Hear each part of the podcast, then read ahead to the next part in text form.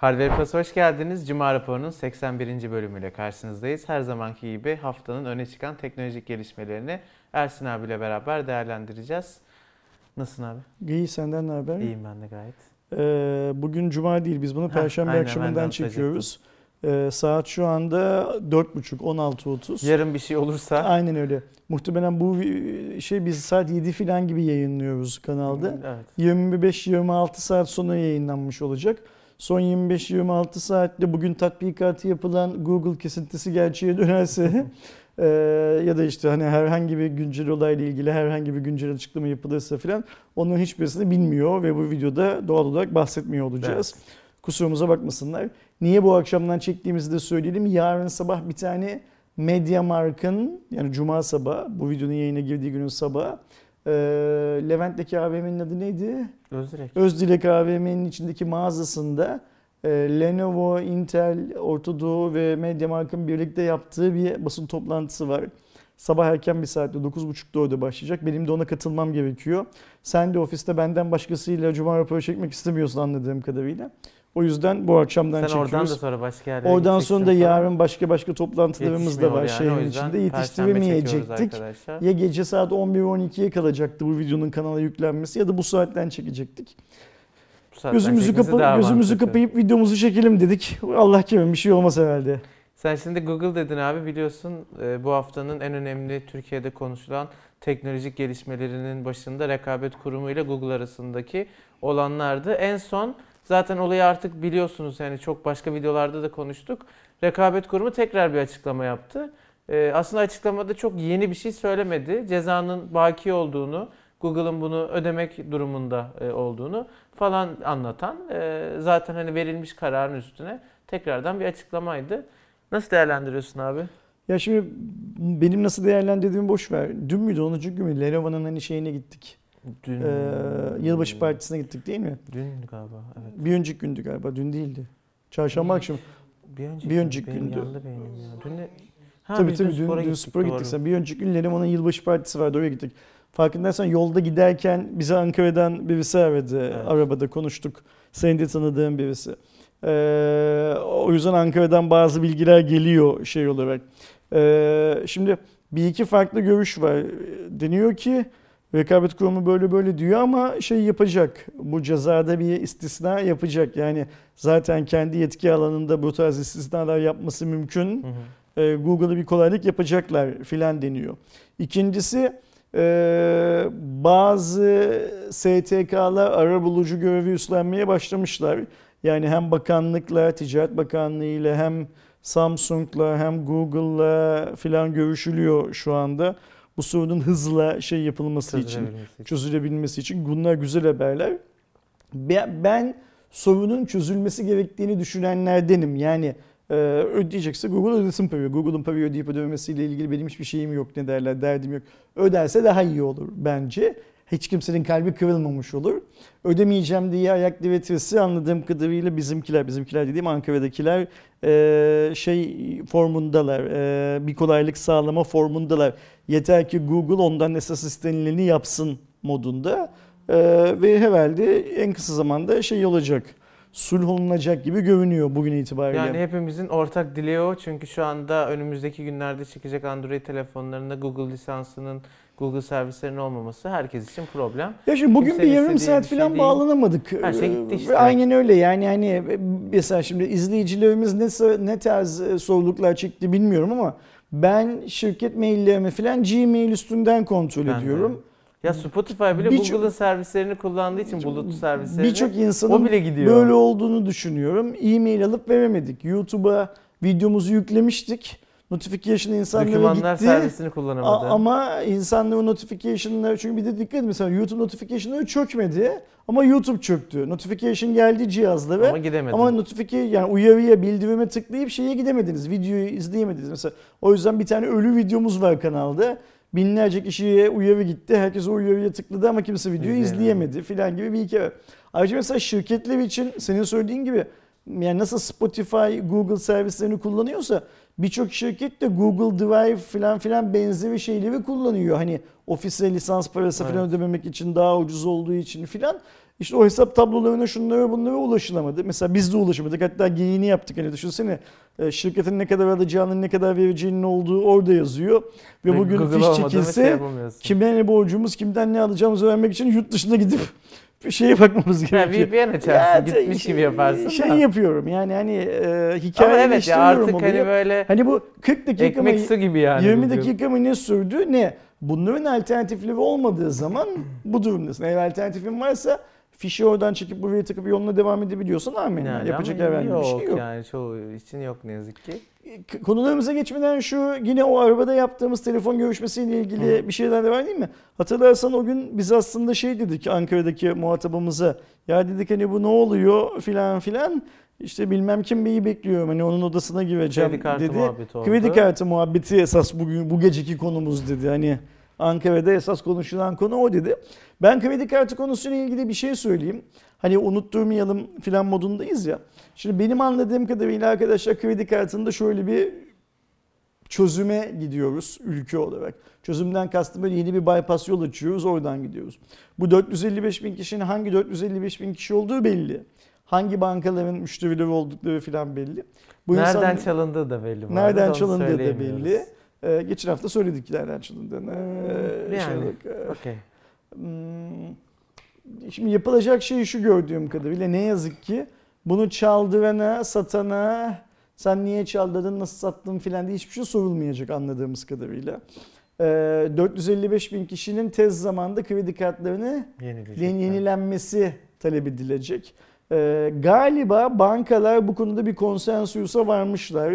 Bu insanlara işte önümüzdeki yıl aidat ödemeyin ya da atıyorum mesela işte Visa kullanıyorsa Master'a gitsin, Master kullanıyorsa Visa'ya gitsin ama iki misli puan toplayan bir programa eklensin. Ama tabii şey denmeyecek bu insanlara. Sizin kredi kartınız bilginiz çalınmış zaten. Gelin sizi bilmem ne yapalım denmeyecek. Bu insanlara özel kampanyalar üretecek bankalar.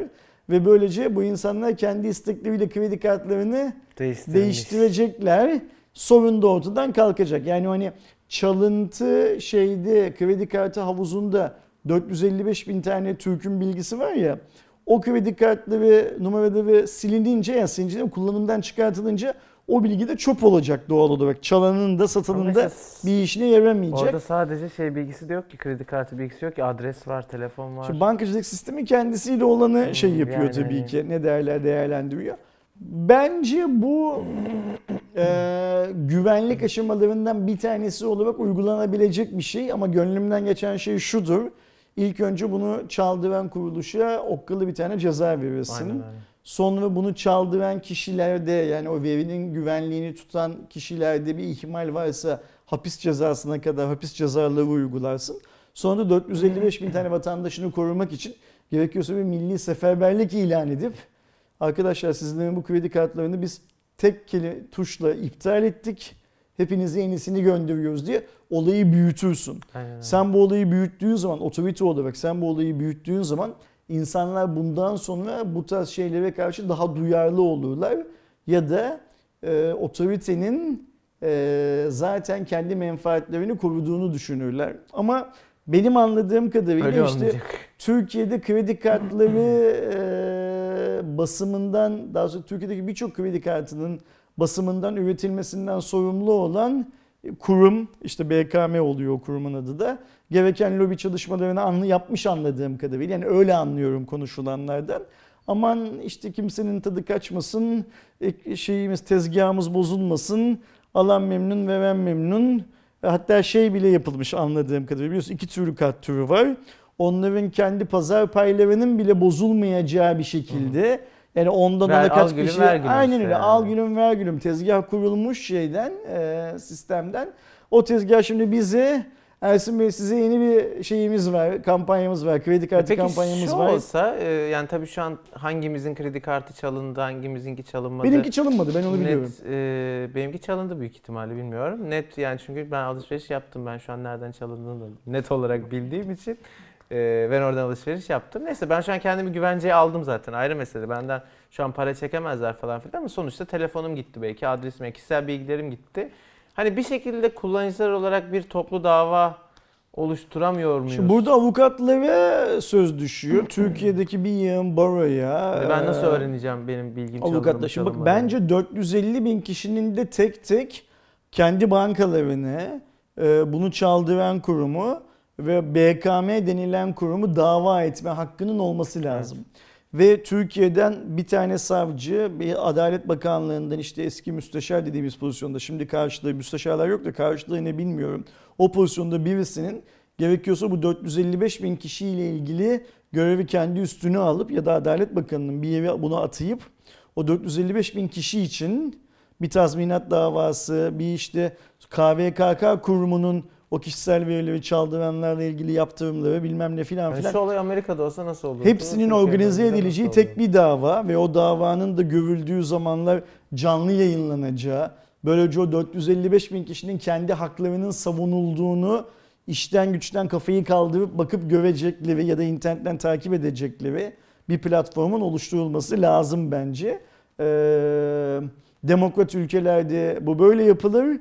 Ama eğer siz demokrat ülke değilsiniz, bazı ipleri işte bu bankacılık sistemi içinde bazı kurumların eline verdiyseniz, o kurumlar kart basmanın bilmem ne yapmanın filan tek hükümdarı olarak şey yapıyorlarsa, hareket ediyorlarsa, arkalarında da çok güçlü başka bankalar varsa, o kurum zaten bazı bankaların ortaklığı olarak kurulduysa, başına da işini bilen bir tane adam memur olarak genel müdür diye atandıysa, iyi lobi yapılabiliyorsa filan filan, o zaman demek ki halloluyor bu. Unutmayacağımız olaylardan bir tanesi olarak cebimizde kalsın. 455 bin kişinin kişisel bilgileri bu ülkede çalındı ve görünüyor ki hiç kimse ceza almayacak. Hiçbir kurum ceza almayacak. Buna bu yapıldığı zaman görevde olan hiçbir otorite istifa etmeyecek. Memur pozisyonunda çalışan, atanan genel müdür ve filan pozisyonda hiç kimse de görevden alınmayacak. Öyle görünüyor. Şimdi arkadaşlar, bu hafta katıldığımız bazı lansmanlar vardı. Zaten genellikle Cuma raporunda katıldığımız lansmanları konuşuyoruz ama bazen atladığımız falan oluyordu. Ben istiyorum ki hani her hafta kim nereye gittiyse onunla alakalı, işte şu firmanın lansmanına gittik, şunu anlattılar, bunu gösterdiler falan diye konuşalım. Ersin abiler Aydoğan'la beraber bu hafta HP'nin Elite Dragonfly isimli yeni dizüstü bilgisayarının Türkiye lansmanına katıldılar. Dizüstü bilgisayar, yani adından da kendini belli ediyor, fiyatından da belli ediyor. Bayağı üst düzey bir dizüstü bilgisayar. $1299 artı KDV satış fiyatı açıklanmış Türkiye'de. Hani çarpın KDV ekleyin, herhalde 10.000 üzeri bir fiyatla gelecek. En önemli özelliklerinden biri, ikisi bir arada ve çok hafif, yani 1 kilogramdan daha hafif bir tasarım var. 24,5 saat neredeyse bir günden daha fazla bir batarya ömrü sunuyor. 8. nesil Intel Core ve Pro işlemci, 4K OLED ekran, Wi-Fi 6 desteği, Bangladeş'ten ses sistemi gibi böyle mis gibi özellikler var. 10. nesil kullanıldığı zaman 10. neslinde Türkiye geleceği söyleniyor bu seviyede. Seriye işlemci inleyecekler. Kuvvetli bir cihaz olduğu söyleniyor. Bize test örneği gelmedi, inceleme örneği gelmedi. Gelecek ama işte bir iki farklı şeye denk yapıyorlar. Birincisi şeyi söyleyelim. Bu cihazı HP Türkiye'de consumer ürün olarak pozisyonlamamış. Yani Teknosa, Vatan, işte Mediamarkt filan gibi yerlerde satılacak ürün ama HP bunu corporate ürün olarak, kurumsal olarak yapmış, pozisyonlamış. Niye öyle pozisyonladıklarını sordum ben hemen lansman sonrasında. Biraz pahalıca filan bir ürün olduğu için ve işte daha uzun süreli kullanım ömrü, daha yüksek performans, işte doğayla dost bazı özellikleri var. O konuyla ilgili ben ürün elimize geldiğinde ayrıca bir video çekmek istiyorum. Yani biz genellikle laptopla elimize aldığımız zaman ne yapıyoruz? Bir standart inceleme videosu çekiyoruz. Oyunla alakalı filan bir şey varsa onu da ayrıca bir videolaştırmaya çalışıyoruz. Burada performans anlamında bir oyun şeyi var. Çünkü işte genç nesil iş insanlarına, yani oyunla işi birbirinden ayırmayan insanlara özel tasarlandığı iddiasında bu cihaz. Bir oyun yetisi var cihazın o yüzden. Ama bir de işte dünyada sürdürülebilirlik olarak adlandırılan, hani bu işte çevreye duyarlı bilmem ne filan filan noktaları var. Ben sırf o noktalarıyla ilgili bir video çekmek istiyorum. Cihaz elimize geldiği zaman gelirse. Bence bir makine, hani bir iki farklı anlamda şirketleri pozisyonlanmış olması doğru bir makine. Çok pahalı fiyatı zaten yani. Bir de çok uzun süre kullanım. Uzun süre kullanımdan kastım şey değil.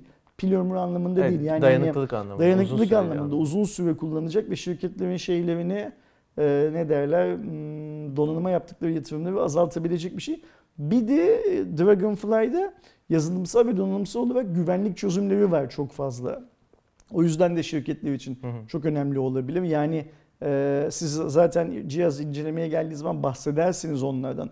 Ben burada ayrı ayrı şey yapmayacağım, söylemeyeceğim ama mesela işte bu CryptoLocker filan gibi şeylerin en işi bilmeyen kullanıcı tarafından bile cihaza bulaştırılması direkt varsayılan olarak çok bir antivirüs zor. Varmış. Değil, HP'nin kendi ürettiği bazı çözümler var. Yani o tarz bir aktivite şey yaptığı zaman ne derler, hissesini dediği zaman kesiyor onu, işte. Onu hemen ayrı bir bölümde çalıştırıyor ve sadece bir bölümün, kendi belirlediği bir bölümün şifrelenmesine izin veriyor filan gibi muhabbetler var. Ya da işte mesela biz zaten HP cihazlarda gördüğümüz hani sadece 90 derece açıyla bakanın ekranı okuyabileceği, yanlardakileri benim incelediğim bir laptopta okuyamayacağı, hani üst segment LG cihazlarda gördüğümüz bazı özellikler var ama ben şunu gördüm, bu tek tek LG diyorum hep, pardon HP. Tek tek HP'nin güvenlik çözümlerinin hepsinin birleştiği de bir şey aynı zamanda. O yüzden hani kurumsal tarafa şey yapılması ne derler mantıklı. Lansman alanı da çok güzel dekore edilmişti. Ben keyif aldım. O şeyden, mekandan da keyif aldım. Sunum biraz uzuncaydı ama artık hani gülü seven dikenine katlanır gibi yapacak çok fazla bir şey yok. Fakat sunumda tweetle attım bunu. Hande Hanım'dı sanırım HP'den. Ben kendisini tanıyorum. Başka HP'deki başka bir görevi yüzünden tanıyorum. Bu kurumsal bilgisayar pazarlamanın başına yeni geçmiş galiba. Hayatımızdan, sunumun bir yerinde şeydi, hayatımızdan dedi hızla veya kelimesi çıkıyor dedi. Onun yerine ve geliyor dedi. Yani artık şu veya bu olmuyor dedi. O ve onu istiyoruz birlikte filan. Bence üzerine çok düşünülmesi gereken çok güzel bir nokta. Evet, şeyi beğendiğim kadar, cihazı beğendiğim kadar Hande Hanım'ın o verdiği bakış açısını da çok beğendim. Zaten lansmanla ilgili de sadece onu paylaştım ki ağırlıklı olarak insanlar onunla ilgili bir şey düşünsünler. Onun cihazla ne ilgisi var diye soranlar oldu İkisi bana. Bir arada. İkisi yani hızlı ve dayanıklı, kuvvetli ve sürdürülebilir. Aynen öyle. Hem dizüstü bilgisayar hem tablet. Hem güvenliği hem bir şey anlamında Dragonfly ile onu bağladılar. Güzel cihaz. Kim kullanacaksa Allah sahibine bağışlasın. Arkadaşlar bu hafta ben de Yıldıray abiyle beraber WD'nin Türkiye'deki toplantısındaydım. Şimdi WD bugün depolama alanında İşte flash olarak da baksanız, bulut olarak da baksanız, kurumsal da baksanız, bireysel de baksanız her yerde olan ve bu konuda ciddi anlamda dünya lideri olan bir firma. WD dediğiniz zaman bilmeyen ne olabilir? Aslında bizim geçmişte Western Digital olarak aynen. bildiğimiz. SanDisk'in de sahibi sonra artık. Sonra SanDisk'le de birleşen, diğer markayla da birleşen aynen. ve artık kendisini Western Digital olarak değil de WD olarak isim. Western Digital markasını o adla kurumsalda kullanıyorlar şu anda. Ha, son kullanıcıya WD ve zaten SanDisk ayrı bir marka olarak hayatını sürdürüyor. Hem Türkiye'ye getirdikleri yeni ürünlerden hem de zaten globalde tanıttıkları yeni ürün ailelerinden bahsettiler. Birincisi taşınabilir mekanik disklerde biliyorsunuz WD Passport serisi var. Belki 10 yıllık, 15 yıllık falan bir seridir. O seriyi yenilemişler. Daha ince, daha kompakt. Yine 2,5 inç ama daha kolay taşınabilir formda karşımıza çıkıyor. Bence toplantının yakın geleceği gösteren en önemli noktalarından biri artık yavaş yavaş taşınabilir disklerde de SSD'ye geçiyoruz. Ben geçtiğimiz aylarda hem WD'nin hem de SanDisk'in iki farklı taşınabilir SSD modelini incelediğim tek bir video yapmıştım. Tabii ki henüz yeni ürünler olduğu için nispeten pahalılar, herkesin erişebildiği ürünler değil. Ama artık şunu söyleyebiliyoruz ki bir işte 2-3 sene sonra artık yavaş yavaş mekanik taşınabilir diski bırakacağız. Nasıl bilgisayarda, laptopta artık tamamen SSD'ye geçtiysek onda da SSD'ye geçeceğiz. Bu bize ne sağlayacak? Birincisi tabii ki hız. SATA şeylerinde, taşınabilir SSD'lerinde işte 500 MB/s civarında hızlara ulaşabiliyoruz. Çok daha dayanıklı ve düşmeye falan karşı çok iyiler SSD'ler ve çok uzun süre yazabiliyorlar. O anlamda her türlü mekanikten daha iyi bir forma geçeceğiz. Şimdi sen 3 tane şey belirtiyorsun. Hız, dayanıklılık. Ha, bir de çok küçükler. Hız, dayanıklılık ve çok daha uzun kullanım ömrü dedin. Bir de çok küçükler abi. Yok, çok başka bir şey daha söyledin. Hız dedin, uzun kullanım ömrü dedin. Ha, darbelere karşı dayanıklılık ve küçüklük. Dedim. Şimdi niyeyse SSD ile ilgili konuştuğumuz zaman insanlar hep hızlı takılıp kalıyorlar. Aslında bu darbeli ve dayanıklı olmak da çok önemli. Çünkü mesela benim neslim bilir ki mekanik disklerde disk kolu kırıldığı için, yani diskin senin şeydir, hiçbir arıza yoktur. Ama bir elinden düşürürsün ve genellikle elinden düşürdüğün anda da arkadaşlar mekanik diskleri pick-up gibi düşünün. Kafası vardır. Bir kafası vardır ve o kafayı yazar. Ve o kafa da çok kolay bozulur. Kendi kendine bozulur. Yazarken bile bozulur. Evet. Yani çok yazıp silen bir adamsan yazarken bile bozulur. O kafa bozulduğu için mekanik bir arıza yüzünden diski kaybedersin. İkincisi mekanik diskleri çok uzun süre kullanamazsın. Yani... Bizim Pentium ilk çıktığı zamanlar kullandığımız bilgisayarlarda, daha Pentium 3 yokken düşün, o zamanlarda Türkiye'deki bilgisayar değiştirme süresi 4 yıl 5 yıl filandı minimum. Daha uzun oldu, şimdi görece daha kısalmıştır. Ve 5. 6. yılın sonunda cihazın fanından ayrı bir ses gelir, hard diskinden ayrı bir ses gelir. Aynen öyle yani. Bir de yaptığın zaman, hard diski scan ettiğin zaman çok fazla ölü partisyonlar görürsün. İşte ölü partisyonlar sürekli senin yavaşlamanı filan yapar. Bunu belki Word'de filan yazı yazarken çok anlamazsın ama oyun çalıştırmaya kalktığın zaman yaşarsın. O yüzden SSD'lere sadece hız olarak bakmamak lazım. Tamam. SSD'ler bize çok fazla opsiyon sağlıyorlar. Evet, pahalılar, eyvallah. Ama şunu da görüyoruz, arkadaşlar da görüyorlar da büyük bir tane. Mekanik hayatımızdan çıkıyor. Yani şirketler de mekanik üretmek istemiyor. Bir de her yeni üründe öyledir. İlk çıktığı zamanlar pahalıdır. Herkes erişemez. Zaman geçtikçe, nasıl bilgisayarda da bir ara SSD alamıyorsak şu an çok böyle rahat herkes SSD alabiliyorsa, taşınabilirde de olacak. WD'nin de hem SanDisk tarafında hem WD markası altında yeni ürünleri Türkiye'de satışta şu anda SSD olarak bakabilirsiniz. Bence çok güzel ürünleri var. Bir de oyuncu şeyine dalıyorlar. WD Black serisiyle. Orada ben toplantıda dururken bazı noktalarda tamam hani çok belli yani oyun pazarı görmüşler ve oradan pay almak istiyorlar Black ama. Black vardı zaten daha önce. Evet, yani şimdi Black serisinde beğendiğim konu M2 formatında NVMe SSD'leri var. Çok performanslılar, işte 3500 MB bölü saniye. Bir dashboard yapmışlar, o dashboard'dan her şeyini görebiliyorsun. Çok uzun ömürlü, 10 yıl falan rahat rahat hani üstüne yazabiliyorsun. Her gün bilmem kaç GB yazsan bile falan, bu okey. Okey olmadığım mekanik diskler yapmışlar. 6 TB, 8 TB. Çok böyle tasarımları güzel, böyle kocaman WD Black, bazısında LED falan da var oyuncular olduğu için. Güzel. Ama artık ben baktığım zaman oyunculara mekanikten kurtulmaya çalışıyor herkes. Yani 6 TB falan oyun oynayan yok. Yani 6 TB disk alayım, içine 100 tane oyun koyayım falan, böyle bir oyuncu yok artık. Bir tane Xbox için yapmışlar, bir tane PC için yapmışlar. Hani Xbox'ta ölü yatırım gibi geldi Xbox'ta bana, bilmiyorum. Biraz mantığı var. Hani indir devam et. 4 TB, 6 TB kim ne indirecek onu o kadar? Ya bana biraz o ölü yatırım gibi geldi ama şirketin 2020'deki ana hedeflerinden biri de bu WD Black serisini büyütmek olacak. Bunlar oyun hikayesinden gerekli parçayı toplayamadıklarını düşünmüş, fark etmişler. Bir de araştırma yapmışlar, oyun sektörü falan biliyorsun abi. Zamanında giremedik, şimdi bu dostuma dalalım yapmışlar tabii. Aynen. Ya SSD konuları bence çok mantıklı, NVMe'ler falan ama hani oyuncu HDD'si yaptık 6 TB bence artık biraz geç kalınmış bir hamle.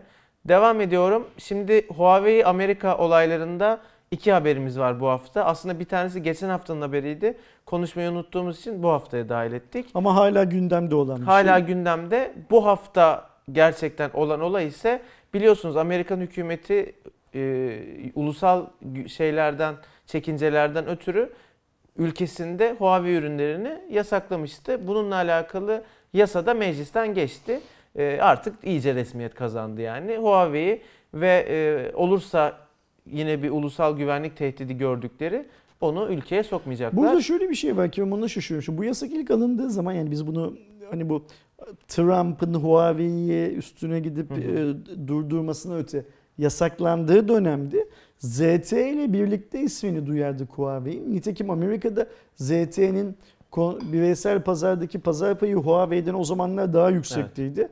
Ama şimdi Huawei yasağı meclisten geçti diye yansıyor her yere. ZTE'nin kimse adını anmıyor. Ne kadar garip değil mi? Evet, yani ama şimdi gündeme Amerika hükümeti yani Huawei'ye karşı ya şey olarak. Evet. Hani ZTE sanki yasaklanmamış gibi. Bir de onlar ZTE ile bir anlaşma yapmışlardı. ZTE bayağı yüklü bir para falan vermişti. Belki, sonra olaylar tatlıya mı bağlandı? Ben öyle hatırlıyorum. Benim anladığım kadarıyla evet öyle yani oldu. Şu an ZTE bu yasakta olmayabilir bu arada. Çünkü ödedi paşa paşa. Kimse anmıyor da ZTE'nin. Evet evet yani ZTE ödedi borcunu. Bitti. Komünist Çin'in iblis markası Huawei durumunda evet, şu anda. Herhalde diş şey yapan, gösteren hala bir tek Huawei kaldı. Huawei ile ilgili ikinci konu ise Amerika'dan bağımsız olarak globalde iş yapabilmesini sağlayacak izinlerin kulislerde verileceğine yönelik bazı dedikodular var. Konuşmalar dönüyor bununla alakalı. Ya şöyle İnşallah bir hikaye var. Amerika'daki gazeteciler Çin... Geçtiğimiz bir 20-25 gün boyunca Amerika'da şeyler vardı. Çinli diplomatlar vardı. Farklı farklı kurumlarla bu Çin'le Amerika arasındaki işte ambargo, karşılıklı restleşme, yani tekrar Huawei diyor. Huawei oradaki bir detay aslında bir şekilde. Ticaret konuşuyorlardı. Yani. Bu ticaret savaşının detayları konuşuluyordu. Yansıyan şey şu, son noktada her iki komisyon, çünkü bu komisyonlar çok kalabalık komisyonlar, yani işte demirçilik ithalatıyla ilgilenenler var, gıda ile ilgilenenler var, teknolojiyle ilgilenen, bir de komisyonun başkanları var. Komisyonun başkanlarının olduğu ekipler birbirleriyle centilmenlik anlamında el sıkışmışlar sonunda. Yani bir anlaşmaya varılmış.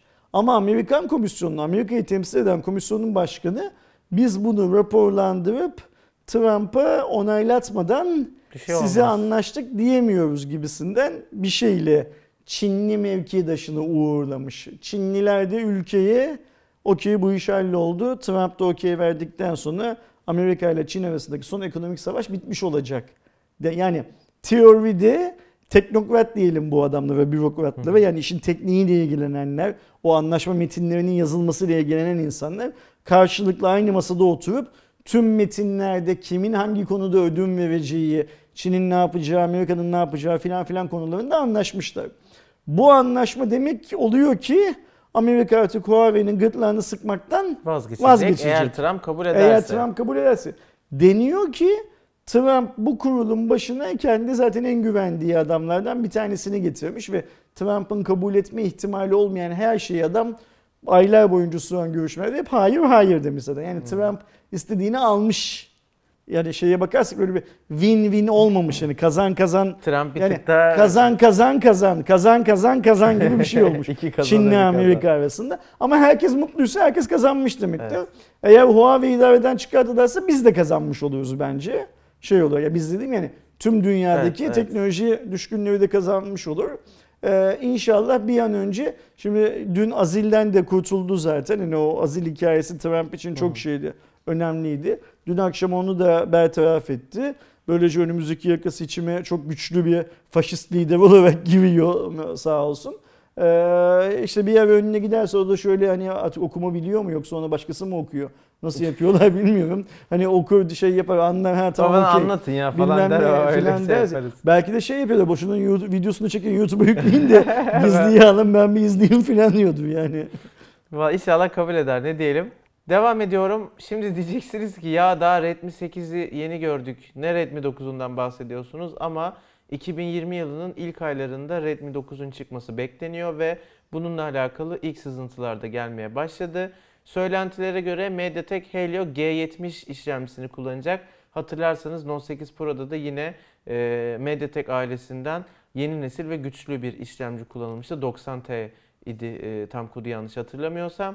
6.6 inç büyüklüğünde bir ekran, 4 GB 64 GB RAM ve depolama seçenekleri ve tabii ki MIUI 11 ile birlikte tanıtılması ve her zaman olduğu gibi fiyatıyla öne çıkması bekleniyor. İlk aylarında geliyormuş 2020'nin. İlk ayları hep söylüyoruz. MVC ayları. Herhalde biz geçen yıl Hatırlıyor musun? Önce Mi 9'un lansmanını, Çin lansmanını izleyip sonra bir iki ay sonra Barcelona'da global lansmanına katılmıştık. Ben tahmin ediyorum ki bu yılda bunun global lansmanını izleyip Barcelona'da bunun şeyine, hep zaten global lansmanına Çin'de yapıyorlar. Önce kendi ülkelerinde katılacağız sonra diye tahmin ediyorum. Avrupa'da yapıyorlar. İnşallah bu senede katılacağız. Burada önemli olan bence şu. Xiaomi yılın bu döneminde tanıttığı ürününü de ilk kez MediaTek kullanıyor. Yani yeni yıla ilk başlangıç ürünü olarak verdiği ürünü de ilk kez MediaTek kullanıyor. Ve senin söylediğin gibi 8'i çok yakın zamanda hemen görmüşken mesela 7 ile 8 arasında neredeyse bir yıl vardı. Yani bu kadar kısa zaman yoktu. Bir sene yoktu ama yine de yani bu kadar da yakın zaman yoktu. Bunda daha hızlı gidiyor. Acaba sinyali mi almak lazım? Xiaomi 2020'ye çok hızlı başlıyor filan mı demek lazım? Ama ben derim büyük bir ihtimalle, yani cihazı gördüğümüz zaman da Xiaomi ortalığı kızıştırıyor derim büyük bir ihtimalle. Çünkü bence MediaTek kullanarak biraz da Qualcomm'a yapıyor. Meydan okuyor ufaktan. Yani Qualcomm'un da çok iyi müşterisi şu an aslında. Amiral gemileri üst seviyelerde ama bir yandan da ciddi MediaTek'te kullanmaya başladı. Bakalım, göreceğiz önümüzdeki yılın başında. Zaten bir ay, iki ay bir şey kaldı. Yine Çinli taraflardan bir haberimiz. Realme iyiden iyiye Çin'in böyle Xiaomi'sine çok ciddi dişli bir rakip olmaya geliyor. Çünkü sadece telefon tarafında değil, kulaklık ve aksesuar tarafında da bir sürü yeni ürün tanıtıyorlar. Bu hafta da Realme Buds Air isimli 70 dolarlık uygun bir fiyat etiketine rağmen 12 milimetrelik sürücülere sahip ki bu fiyat segmentinde 12 milimetrelik sürücüler gerçekten büyük ve iddialı sürücülerdir. Tasarım olarak AirPods'un neredeyse birebir aynısı olan bir tam kablosuz kulaklık tanıttılar. Ayrıca önemli noktalardan biri AirPods'taki veya FreeBuds 3'teki gibi kendine özel bir çiple geliyor. R1 çipi. Bu çip anlatılana göre lansmanda çok düşük bir gecikme süresi sunuyor. Çoğu kulaklıkta oyunlarda falan video izlerken bir gecikme yaşanıyorken bunda çok daha stabil bir performans alınıyormuş. 70 dolar iyi fiyat. Realme'nin artık bizim için bir başka önemi var. Türkiye'ye geliyor. Çünkü marka Türkiye'ye geldi artık. Çalışanları falan başladılar çalışmaya. Hatta ben tahmin ediyorum ki önümüzdeki bir 10 gün 15 gün içinde falan biz de kişisel olarak onlarla tanışıverle geliriz. Zaten tanıyoruz arkadaşları ama hayırlı olsun anlamında ne çıkartıyorsunuz, ne yapıyorsunuz falan diye. Ben biliyorsun içlerinden bir tanesiyle zaten çok eski dostluğumuz yüzünden yapıyorum, konuşuyorum uzun zamandan beri. Bizim Lenovo'ya gittiğimiz akşam onların da kendi içlerinde kendi yılbaşı partileri vardı. Ama onlar tabii büyük aslında grup, Realme olarak değil de Oppo olarak. Öyle miymiş? Öyle, ben o kadar değil, ben öyle de biliyordum. O kadar anlamadım yani. Yazışıyorduk çünkü çok yakın mekanlardaydık, Nişantaşı'nda. Biz şuradaydık, onlar karşı mekandaymış filan. O gün de yaptık, yine konuştuk birbirimize iyi seneler diledik şimdiden filan. Dikkat etmek lazım Kerem. Xiaomi ile Oppo'nun ya da Xiaomi ile OnePlus'ın böyle rekabet anlamında çok fazla bir şeyi yok. İlişkisi yok. Ama Xiaomi ile Realme'nin olacak. Muazzam bir zaten var hala. Bak mesela Türkiye'de olacak. Türkiye'de de, dünyada da var ona dikkat çekiyor. Mesela Realme yanlış bilmiyorsam geçen yıl online satışları, Çin'deki online satışlarıyla Xiaomi'yi geçen bir marka. Yani Xiaomi de esas online satışta çok güçlü bilmem ne filan filan muhabbetlerimiz var ya. O yüzden Realme'nin Türkiye'ye gelmesi, şimdi Türkiye'de nasıl bir yapılanmaya gideceklerini falan bilmediğim için henüz Xiaomi gibi mi yapacaklar, başka bir plan mı var kafalarında bilmediğim için bir şey söyleyemiyorum ama Xiaomi'ye büyük rakip. Bu kulaklık da her özelliğinden gördüğüm kadarıyla Xiaomi'nin kulaklıklarına büyük rakip. Fiyatla 70 dolar herkese rakip filan modunda biraz. O yüzden keyifli bir 2020 geçirebiliyoruz. Çünkü mesela şimdi yılın sonuna geldik. Biz herhalde yılın son haftası yapacağımız Cuma raporunda bir yıl sonu değerlendirmesi yapar mıyız yoksa ayrıca mı bir yıl sonu değerlendirmesi? Ya benim kafamda ayrıca bir yılbaşı daha doğrusu yıl değerlendirmesi videosu da var da en iyi herkes çıksın. Benim en iyi telefonlarım bu sene, benim beğendiklerim şunlar. Şöyle bir yapalım. Bunu bizden duyan başkaları da yapsın bence. Herkes yapsın. Şöyle yılı bir tarayalım. Bu yıl içinde hangi videoları yayına almışız? Hangi ürünle ilgili ne dedik? Hı hı. Oldu mu beklentimiz? Gelir dedik, geldi mi? Gelmez dedik, geldi filan. Huawei olayında yanıldık gibi mesela yani. Yanıldık biz yani. Olumlu düşünüyorduk, olmadı hı hı. yani. Ben bu yıl Xiaomi'nin bizi iyi doyurduğunu düşünüyorum. Yani biz dediğim Türk halkını, Türk son kullanıcısını yani da, Türk medyasını da doyurmaktan kastım da cebimize para koyduğu falan yani. Anladım. Teknoloji ürün anlamında iyi ürün geldi. Hani bereketli bir yıl oldu Xiaomi açısından. Ve diğer hiçbir marka bu anlamda Xiaomi'ye şey yapamadı, ayak uyduramadı, Xiaomi ile rekabet de edemedi. Ve yine bu yıl için, 2019 için şey diye düşünüyorum Kerem, Türkiye'de Bluetooth kulaklıkların patladı, yükselişi evet. oldu sanki bu ama yıl. Ama dünyada da öyle abi. Biz orada hani geç kalmadık. Yok yok, geçtik erkenlik olarak mesela değil. Ben yani bundan bu önce toplu taşıma araçlarına yani. Bindiğim zaman, yolda yürüdüğüm zaman daha çok kablolu yani hani kulak üstü ya da kulak içi fark etmez daha çok kablolu ürünler görürken şimdi çok ve atıyorum doğru bir benzetme değil de 100 kişinin 10'u 15'i kulaklık kullanıyormuş gibi görürken şimdi hem o yüzdelikteki kulaklık kullanan insan sayısı çoğaldı gibime geliyor. Mesela işte geçen pazar günü, bugün perşembe, geçen pazar günü Bağdat Caddesi'ndeydim. Orada da baktım insanlara, başka yerlerde de bakıyorum. Daha fazla insanda kulaklık var ve daha fazla Bluetooth kulaklık var Türkiye'de. Zaten şeylere bakıyoruz, bizim kanaldaki izlenme rakamlarına falan bakıyoruz. Google'daki arama trendlerine bakıyoruz. Orada da daha çok ucuzladı abi işte yani. Hani çok Bluetooth ucuzladı. Kulaklık şey yapıyor, ne derler. Bu markaların bir şeyler getiriyor olması da o anlamda duyuruyor olması da çok normal. Çünkü senin söylediğin gibi de Türkiye dünyadan kopuk değil. Dünyada da trend büyük bir ihtimalle bu Bluetooth kulaklıkların ısındı. Yani oyun nasıl ısınıyorsa bu da öyle ısınan bir konu filan. Güzel olacak. 2021'de şeyim. Ya bir de her zaman mutluyum. Biliyorsunuz rekabet arttı mı olay son kullanıcıya yarar. Fiyat kırılır. Daha iyi ürünleri çıkartma yarışına girerler falan. Bence de şimdi 2020'de çok büyük ihtimal OnePlus da gelecek. Oppo'nun işte Realme'si de gelecek. Zaten artık Xiaomi çok güçlü bir şekilde Türkiye'de falan filan derken güzel hareketli bir yeni yıl bizi bekliyor. Yine ben tahmin OnePlus'ın işi zor biraz. Yani şey anlamında zor. Hani az modelle çok iş yapmak Türkiye gibi pazarlarda. Bir de artık fiyat olarak da çok rekabetçi bir şimdi ben bunu bir iki video önce yine söylediğimde yine galiba Cuma raporunda mı söyledim? O videonun altına şey yazın arkadaşlar. Abi niye öyle söylüyorsun? iPhone da tek model hani Apple ama yani birisi Apple öbürü OnePlus yani arada böyle bir hikaye var. Olmamasındansa olsun. Birisinin mağazaları var dünyanın her yerinde öbürü sadece online satışı yönelmiş. Yok OnePlus'ın da mağazası var. Var mı mağazası? Dünyada artık? Var. Öyle mi? Ben var var. İngiltere'de orada burada falan. Mağaza açtılar mı? Var. Burada Türkiye'de yok da. Yok yok İngiltere'de açtılar mı? Ben var, hala evet, mağazaları yok diye biliyorum. Ben işte şey alacaktım ya İngiltere'deyken. Ha var mıydı mağaza var, gördün mü? Var evet. Okey corner falan değil mağaza var. Ha, corner gibi küçük mağaza da mağaza yani süper sonuçta. Tamam çok güzel. Yani OnePlus'ın geldiği yeri şey diyebiliyoruz ya mesela ilk OnePlus'lar çıktığı zaman davetiyeyle hani telefon alabiliyorsun filan filan gibi yollardan gelen bir marka ya o şey olarak. O yüzden Apple'la filan kıyaslamamak lazım tabii ki. Türkiye'de de OnePlus'ı biz demeyeyim izleyenlerimizin bu kadar konuşmasının nedeni paralel ithalattan geldiği zaman fiyatının çok uygun olması. Şimdi OnePlus Türkiye olduğu zaman o ucuzluk olmayacak yani bu da bir gerçek şey. Ama işte o zaman da şey çözülecek abi biliyorsun alıyor adam ekranı kuruluyor ekran yok ekran, Türkiye'de ekran. Yani en azından hani telefona bir şey olduğunda o telefonu kullanmaya devam edebileceğinin garantisini ya da alıyor adam aksesuar bulamıyor falan filan yani artık gerçi OnePlus bayağı bir aksesuar bulunuyor. Temsilcileri var Türkiye'de falan filan diye de ya her şekilde iyidir pahalı olursa almayız almazsınız çok önemli değil onlar da zaten almadığımız için mecburen bir şeyler yapmak durumunda kalırlar. Bu Cuma raporunun haberleri bu şekildeydi arkadaşlar. Dediğimiz gibi bugün Perşembe. Yarın eğer çok önemli bir olay olursa ne yazık ki bu haftaki Cuma raporunda onu değerlendiremeyeceğiz.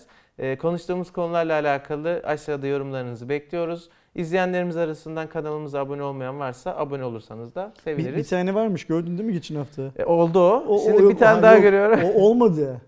Hemen dalga geçiyordu. Sen o yorumu okumadın mı? Ha yok. Bir şey yazmış arkadaşlardan birisi 0.18'de attım mesela beni tarif ediyor diye yazmış. Ben de tıkladım ona 0 yani neyi tarif ediyorsun işte abone ol falan diye. Oldun mu peki diye sordum. Hayır dedi. Yani bu sefer sana söylüyorum abone olmayan olursan seviniriz. Çok yani bedava bir tıkla bir şey yani eğer videoları seviyorsan tabii ki. Öyle görüşürüz. Hoşçakalın.